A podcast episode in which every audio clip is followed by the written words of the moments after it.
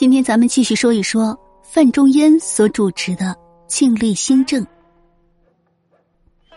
在宋仁宗时期，官僚队伍庞大，行政效率较低，人民生活困苦，辽河西夏威胁着北方和西方的边界，社会危机日益严重。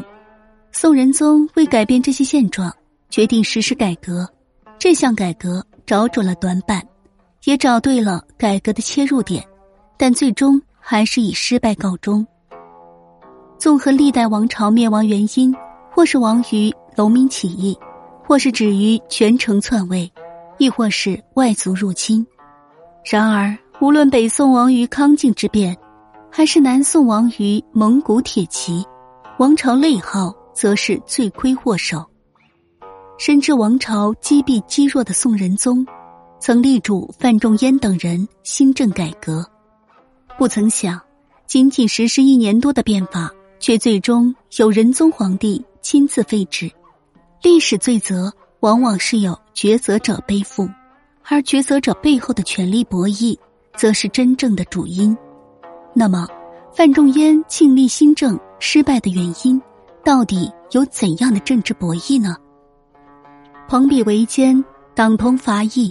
因为共同利益目标，集的利益集团形成了自有的圈子政治，继而因利益的分配不均，引发了朋党之争。相对于皇权对相权的限制，皇权对朋党可谓是束手无策。朋党似乎成为古代封建王朝无法避免的政治常态。朋党政治立根于皇权之中，以腐蚀皇权的机体来谋取利益。尤甚者，直接威胁了皇权的统治。自秦朝以来，历代统治者无不是朋党为眼中钉、肉中刺，除而快之。然而，在封建王朝统治下，只要有利益的分配，就会存在阶级利益分配的不均衡。唐朝的牛李党争，即建立在旧门阀阶层与新科进士阶层的重新利益分配之上。游离党争虽表现在政治上的互相倾轧，实则加速着唐末权力的外放。藩镇格局、军阀混战，皆是游离党争引发的后遗症。已篡位登基的赵宋王朝，虽继袭了北宋的衣钵，但岂会不知五代十个军阀格局的混乱原因？尤其是燕云十六州尚在虎狼之口，因此。宋朝从立国之初便刻意在打压朋党政治。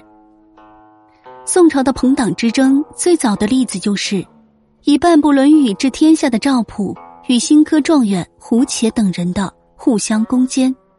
二者虽互有胜负，但终究处在了宋太宗强力的打压之下。正是由于先秦覆灭于朋党的祸国殃民，赵宋王朝自宋太祖时期。